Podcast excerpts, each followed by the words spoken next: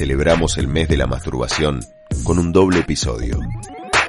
Porno casero, grupos swingers de WhatsApp y nudes para todas y todos. Esta es la primera parte del episodio número diez de Porno para Ciegos.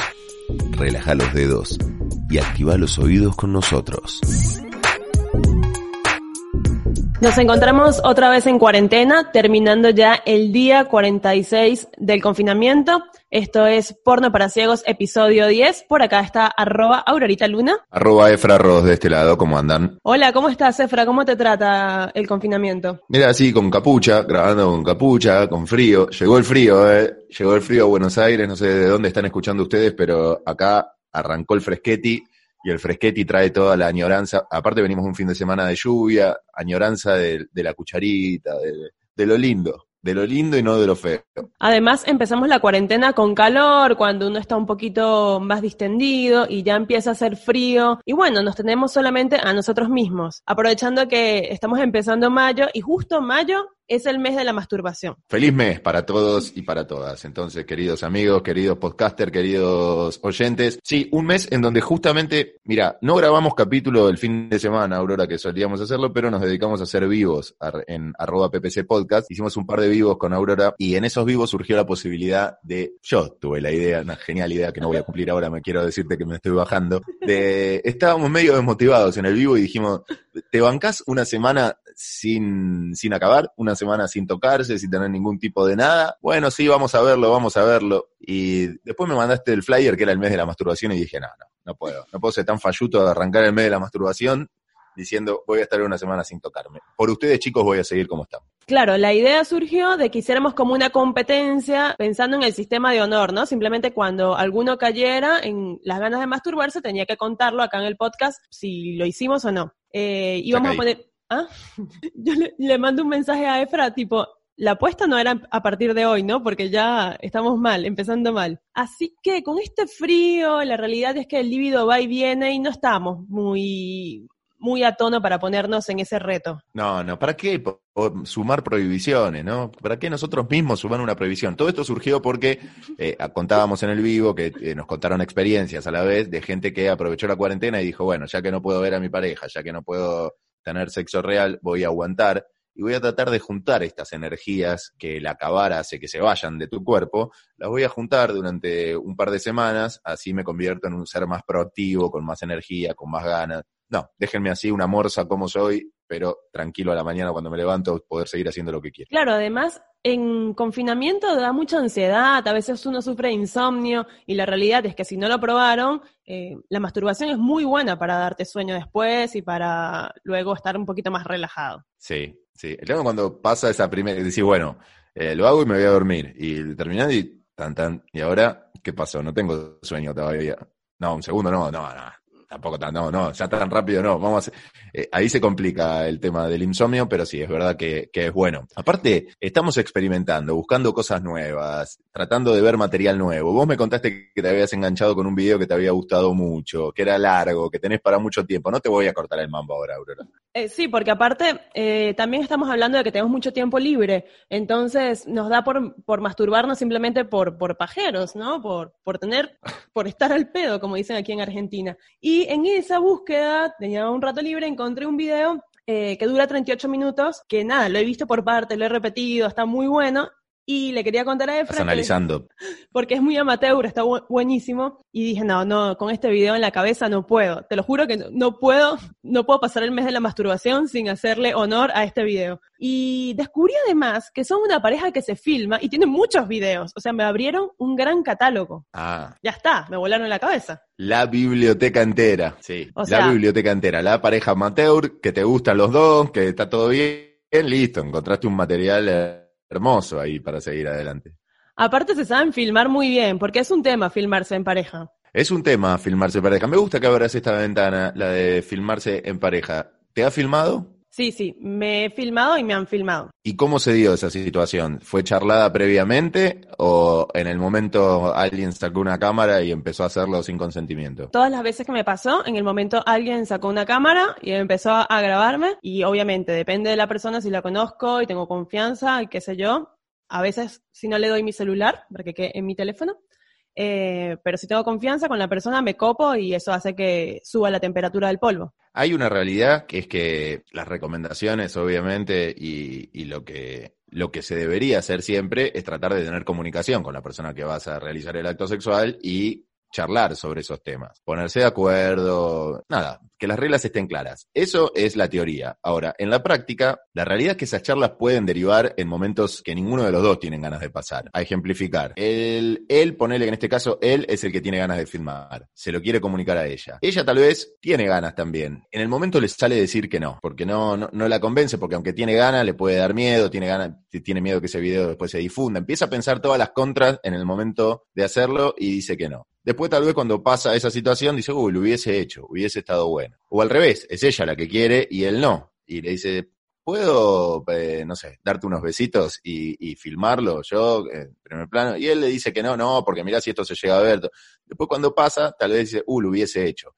Y la realidad es que tal vez en el momento, si alguien lo hace, puede salir bien, porque los dos están, están cómodos, pero también puede salir mal, porque uno de los dos, el que no, el que no es dueño del teléfono, dice, uy, ese video después, por más que me lo pase, ¿qué va a hacer con ese video? ¿Dónde va a estar? ¿Quién lo va a ver? ¿Cómo lo voy a guardar? Entonces es como un tema ponerse de acuerdo para, para filmar, sin que mate el líbido, sin que mate la, el erotismo de la situación, pero a la vez que los dos estén tranquilos, que lo que va a pasar va a estar bueno para los dos y van a estar tranquilos y seguros los dos. Pienso que si son una pareja establecida y tienen confianza porque o están en convivencia, quieren probar algo nuevo, tal vez la, la charla no es tan incómoda porque, bueno, están en pareja y quieren probar cosas diferentes, pero si son alguien con el que se ven seguido, pero es algo informal y no quieren pasar por ese momento incómodo, sí podría estar raro. Una técnica también que les puedo dar es, nada, si empieza a pasar en el momento, está todo bien, se filman, y después le agarran el celular, se lo piden y lo borran. O se lo mandan a ustedes y después lo borran. Sí, Esa... otra vez, la teoría y la práctica. En la teoría está bien, en la práctica me parece que, además del momento de filmarse, que puede estar excitante y está bueno, se hace para que eso quede como material, ¿no? Básicamente una de las cosas que, una de las, de, de los objetivos es que eso quede como material. Entonces, de vuelta, ¿hay riesgos? Sí, hay riesgos. ¿Puede pasar que te toque un jodido, una jodida, y que eso después se suba a internet? Sí, puede pasar. ¿Podés tomar recaudo? Sí, no filmarte la cara, no filmarte los tatuajes, usar máscara. Tenés cosas como para hacer y evitar eso. Ahora, la realidad es que si no, si hicimos un video, está bueno, y vos después me pedís el celular y lo querés borrar, y la verdad que me va a caer como el culo. Claro, porque ahí te cae como un balde de agua fría, y por más que ya pasó el momento, es como que, no sé, te lleva a otro nivel, es medio raro. Tal es vez como te... que a Spielberg le digan, borrá esa escena, borrala, no, no, por la duda que no, borrá esa escena. No, loco, ¿entendés que es E T esto? Es una superproducción, es, es mi, mi obra maestra, ¿cómo lo voy a borrar? Y aparte pasan varias cosas también, ¿no? En el momento que uno está en el acto sexual y empiezas a ver, uy, qué bien se está viendo esto, quiero tener un recuerdo de esto porque no es suficiente como mi memoria fotográfica. Por eso uno agarra el celular y empieza a grabar, es una de las sí. razones. Obvio, para después ordenar el archivo. Básicamente uno está pensando en la posteridad, en cuando esté en el geriátrico, con su laptop. Y después también te pasa que eh, hay personas que cuando le ponen una cámara dejan de actuar natural porque quieren verse bien para la cámara, y eso es un fastidio. Sí, es un fastidio. Yo me he filmado varias veces, me han filmado varias veces. Es un fastidio también cuando igual ponele que ya hay una confianza, ya se han filmado, ya es algo como que no es tan tabú ni, ni raro, que ya, ya pasó. No siempre, pero de vez en cuando pasa, y cuando uno de los dos está filmando y el otro en ese momento no tiene ganas y te empieza, no, sacame, sacame, no, no, pero sacame, uh, ahí la baja. Yo sé que se la baja a la persona que lo están filmando también, porque por ahí no, en ese momento no lo charlaron y que alguien te ponga una cámara y de repente abrís los ojos y tenés una cámara, no está bueno. Pero tampoco está bueno el sacame, sacame. Por eso tienen que ser dos personas que verdaderamente lo disfruten, porque si hay una de las dos que la verdad que no está muy convencida, que no le cabe mucho la idea, y termina siendo una cagada para los dos. Y también, si lo estás haciendo o piensas hacerlo, tienes que dejarte llevar, o sea, no puedes estar pendiente de que si te tembló, eh, si te salió celulitis, si te tembló esto, porque así no lo vas a disfrutar, porque yo entiendo, eh, me pasa también, me ha pasado, de que cuando te están filmando dices, esto le va a quedar a él, que es una persona que me gusta y quiero que tenga un buen recuerdo de mí, y si salgo mal, cada vez que vaya a ver ese video va a ver lo que a mí no me gusta, y es medio, psicológicamente medio raro. Sí, creo que lo que primero hay que entender es que lo que vos estás filmando ahí es tu acto sexual y no estás grabando una película porno, porque ninguno de los dos son actores eh, profesionales, ni, ni él, ni ella, ni vos, ni ella, ni ella, ni ella, ni él, ni él. Entonces, si vos pretendés que después ver en cámara lo mismo que verías de una producción porno, y no, no vas a verlo, no vas a ver un cuerpo perfecto, hegemónico, abdominales marcadas, una mina con un culo ideal, sin una estría,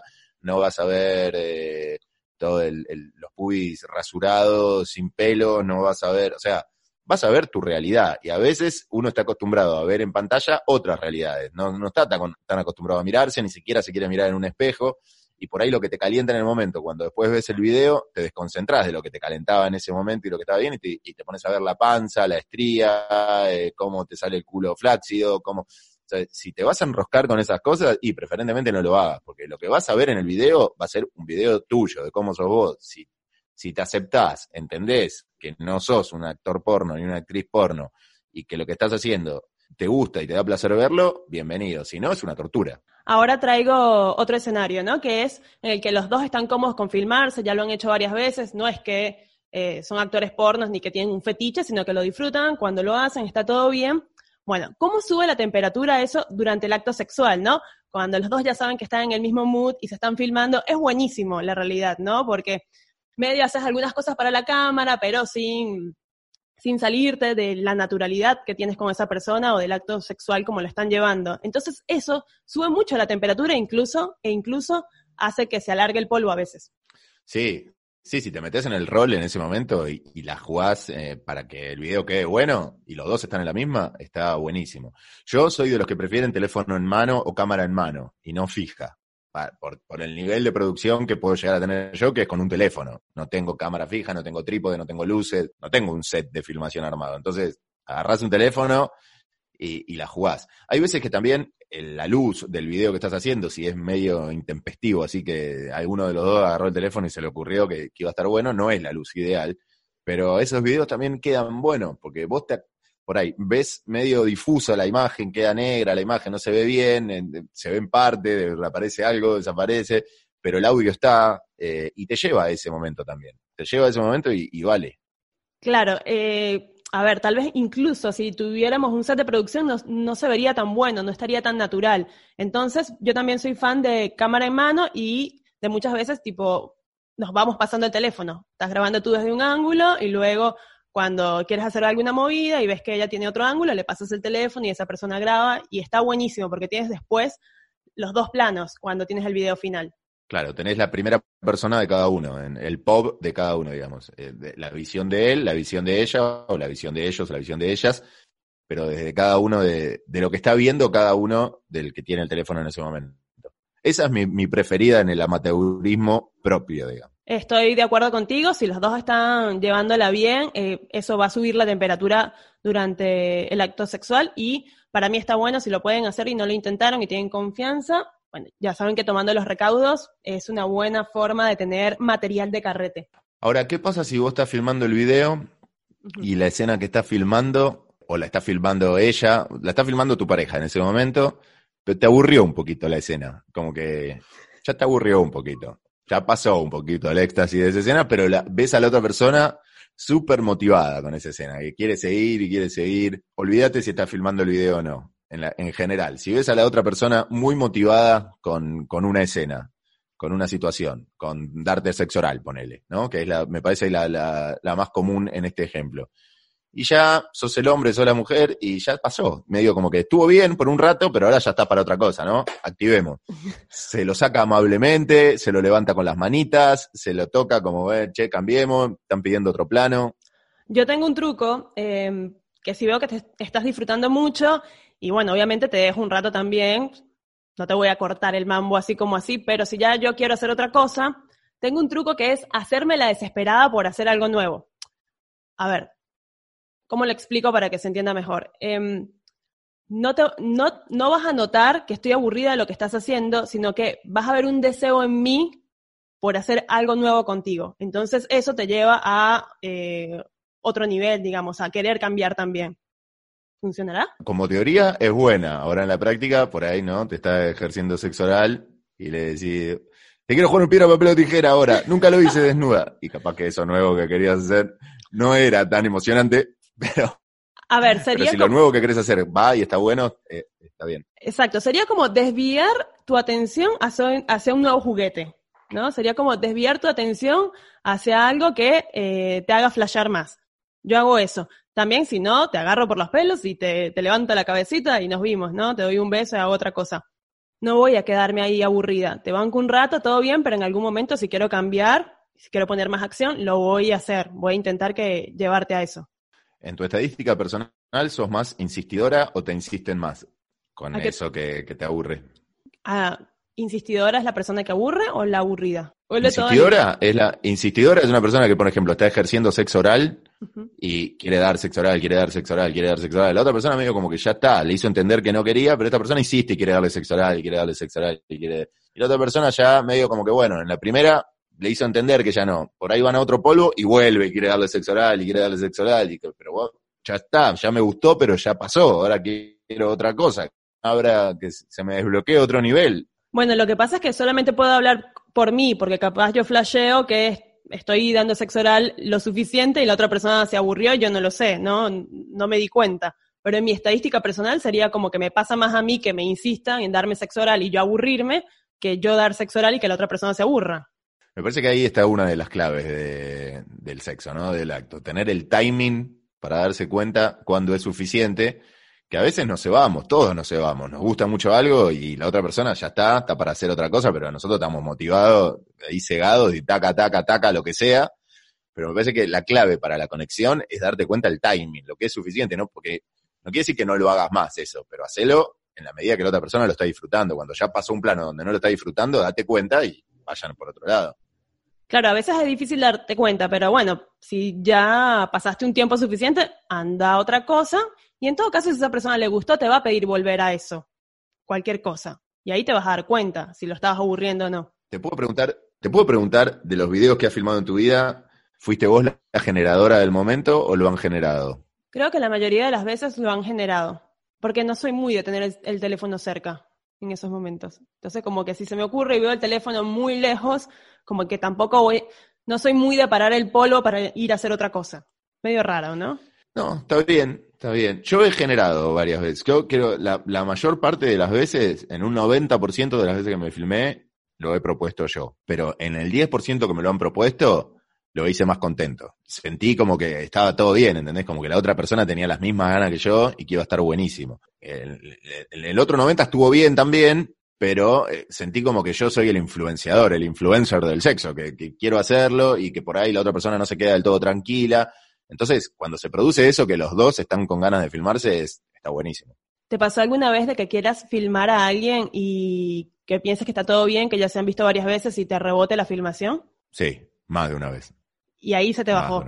No, no, no juzgo, se me bajó porque tenía ganas de hacerlo, sí, pero no, no, no en general con esa persona, se me bajó la, las ganas que tenía en ese momento. Pero es entendible porque los riesgos están, no es que somos tontos y no entendemos que hay riesgos y que te puede salir el tiro por la culata y que si te toca un jodido o una jodida es un bajón. Igualmente ya creo que el, la vergüenza, igual no me, no me pasó, creo que si me pasa me, me, me querrían matar igual. Si se ve un video mío, si cuelgan un video mío en internet y lo encuentro, sería un bajón. Si lo pienso ahora digo, bueno, no es tan grave, todos cogemos, ¿no? Se filtra un video, mala leche de, de, que lo hizo, un hijo de puta, una hija de puta, pero bueno, no es tan grave. No es lo mismo que hace diez o quince años atrás, pero en el momento que te pasa, después lees la noticia, gente que se queda sin laburo, familias que se pelean, amigos que no te hablan más, y tenés que enfrentarte, porque no solamente pasás vergüenza a vos, pasás vergüenza, pasás vergüenza a tu círculo, hijos, si llegás a tener hijos, es un bajón, es un bajón. Si lo sí, pones a pensar fríamente, decís, bueno, loco, cogemos todo, ya fue, ¿no? ¿Qué van a ver tan diferente a lo que pueden ver en una... Pero cuando te pasa en particular es un bajón. Y sí me pasó después eh, de saber que alguien tiene un video mío y que esa persona, llegarla a conocer después mejor y saber que no es tan buena persona. O darme cuenta de ciertas cosas que digo, uy, esta persona tiene un video mío y como que siempre va a tener mi alma en ese sentido, ¿entendés? No porque vuelva a tener algo con esa persona, pero no me genera tranquilidad que esa persona tenga un video mío, por ejemplo. Eso sí me pasó. Bueno, ponele, en esta cuarentena se está dando una, unas situaciones de intercambio de nudes en grupos generalizados. Ya me habías contado vos también de, de esta fiesta vía Zoom y, y gente que se suma, pero sé que hay varios grupos de Telegram, principalmente porque como lo venís diciendo vos, los, los mensajes se autodestruyen, entonces a nadie le queda guardado el, el archivo y si haces captura de pantalla te lo avisa. Pero también hay grupos de WhatsApp que no toman tantos recaudos, en donde son fiestas de nude. Mucha gente que se va incorporando y mandemos nudes, y todos mandan su nude y, y se picantean un poco, pero en grupos grandes. Y ves cosas de todo tipo, ¿no? Eh, señoras y señores grandes. Son grupos que se forman en foros, foros que están orientados a, a temas sexuales, pueden ser de swinger, búsqueda de pareja, búsqueda de gente, ¿eh? Ahí se pasan los teléfonos en foros y después se mantienen activos durante la semana con, con estos grupos. ¿Has mandado una nude alguna así, como una nude anónima a algún lado? Eh, fiesta de nude. No, no, a un grupo de WhatsApp no lo mandaría. El tema es que además me llama la atención, ¿no? Porque hacen fiesta de, de fotos, GIF, lo que sea, ahí en el grupo de WhatsApp, y tal vez empiezas a darte cuenta de que hay uno que te gusta y vas y le buscas el número y le escribes por privado, ¿no? Sí, puede pasar también. Debe pasar. Puede. ¿Sabés lo que me...? Ayer escuché una anécdota muy buena hablando de nude. En esta cuarentena me hace que mire transmisiones de Twitch también hasta tarde. Estoy tratando de encontrar nuevas tecnologías. No hay nada sexual en Twitch to- todavía que yo haya encontrado. Pero sí encontré una, una influencer, una piba, una piba joven, no sé ni cómo se llama, la jefa creo que se llama, que ayer contaba una historia que me hizo reír mucho ayer a la noche. Te la voy a hacer bien corta. La madre tiene una amiga, esta amiga de la madre, ella es adolescente, esta amiga de la madre, salen a comer varios, varias veces juntas. Un día le dicen, ella les tiene que contar algo, ya están grandes ustedes, les puede contar algo. Y no se lo cuenta, no se lo cuenta y pasan, lo, pasan la semana, bueno, ya se los voy a contar, no se los voy a contar. A las dos pibitas de adolescentes le, le agarra intriga y terminan robándole el celular a la amiga de la madre para, para abrirle. Le buscan la clave, cómo era el nacimiento del día, el nacimiento del hijo, toda una investigación para abrirle. Le abren el celular, la hago rápido, abren WhatsApp y encuentran dos, dos grupos, lo primero que encuentran. Uno era parejas swinger y el otro era amores compartidos. Estamos hablando de una señora grande, una señora grande casada, ¿no? Entonces las dos pibas, como, uy, mirá, eh, eh. Bueno, la tipa se da cuenta que le revisan el celular y después se, lo, se los cuenta, se los blanquea. Así que con el marido hace un tiempo largo, personas grandes, estoy hablando, más de, de, de sesenta años, eh, eh, comparten, tienen esta metodología swinger. Bueno, hasta ahí todo más o menos normal. Pero el otro día dice que le escribe y le dice, ¿cómo se hace para borrar rápido un mensaje que mandaste a WhatsApp? Para borrarlo de todos lados. Y bueno, le dicen cómo hacer para borrar la imagen al que se lo mandaba, que se borre para todos, y le preguntan por qué. ¿Por qué? Porque había querido mandar una foto de ella y su marido al grupo Amores Compartidos, se equivocó de grupo y abajo de Amores Compartidos estaba alumnos, es profesora de literatura de la secundaria. ¡No! Entonces a un montón de chicos en esta cuarentena le cayó en, en, en el grupo de, de su colegio, le cayó la foto de la profe con el marido en bolainas. Vos imaginate ser ese, que estás en cuarentena esperando el Zoom con tu maestra y que en el grupo donde te pasan las tareas te caiga una foto en bola de la profesora, es buenísimo, es buenísimo. Es Pero la, la mina está con los gobelinos en la garganta ahora, porque ¿qué va a pasar cuando vuelvan las clases? ¿La van a echar? ¿No la van a echar? ¿Se va a correr el rumor? ¿No se va a correr? Eh, me divirtió mucho esa historia. Claro, porque aparte es normal, o sea, puede pasar que uno se equivoque enviando una foto. Lo que pasa es que justo lo van a ver decenas de adolescentes. No, es la peor. La peor. Todos, todos tus alumnos adolescentes, que uno de ellos eh, se lo cuenta a los padres, los padres se lo cuenta a, a las autoridades del colegio y estás afuera, no, no hay mucha vuelta que darle. Te equivocaste en un reenviar, pero estás afuera. ¿Pero a ti te pasó alguna vez de mandar un nude para alguien que, que no iba? ¿O un mensaje caliente para alguien que no iba? No, no, no. Nude y mensaje caliente no. Por suerte, sí, metidas de pata en WhatsApp normales, con pero no, no a ese nivel de nude y... Jodido. Imagínate que mandás en un grupo de laburo. Una nude en un grupo de laburo. Uf. ¿A, ¿A vos te a pasó? Mí... Sí. Me pasó peor. A ver... Me pasó, imagínate que nosotros, eh, Efra y yo, tenemos más de treinta. Entonces esto me pasó hace como diez años, que no había WhatsApp, sino que había S M S. Y yo tenía un novio y nada, nada, le estaba como picanteando por S M S, mandándole eh, cosas hot. Y era un texto bastante hot y se lo mandé a mi jefe. Que aparte, yo no, no me di cuenta, porque no es como WhatsApp. Mandé el mensaje y lo mandé. Me doy cuenta cuando me responde mi jefe. Por suerte, la perso- eh, mi jefe era alguien joven y me responde, menos mal no se lo enviaste a tu papá. Un crack igual. Estuvo bien. Un crack. Y eso que no había foto. Zafaste del foto. ¿Era un texto largo? Sí, era un texto largo, muy descriptivo. Ah, esa es otra de las preguntas que surgió en internet esta semana. Aurora, no te voy a hacer más preguntas, te voy a sacar de este embrollo eh, sobre ese caso. Deja, ya está. Quiero un jefe, deja. Esas fueron otras de las interrogantes de esta semana que se empezaron a debatir en internet acerca de, del sexting. ¿Lo preferís cortito y al pie, que te siga el ritmo, o largo y descriptivo? ¿Bloque de escritura o respuestas cortitas pero rápidas? Lo que pasa con el texto largo es que me pone en compromiso de responder también algo súper descriptivo allí, y si estás medio caliente y estás escribiendo, escribiendo, escribiendo, no sé si da. Tal vez para el principio me gusta bloque largo, pero después cortito y al pie. Sí, que coincido.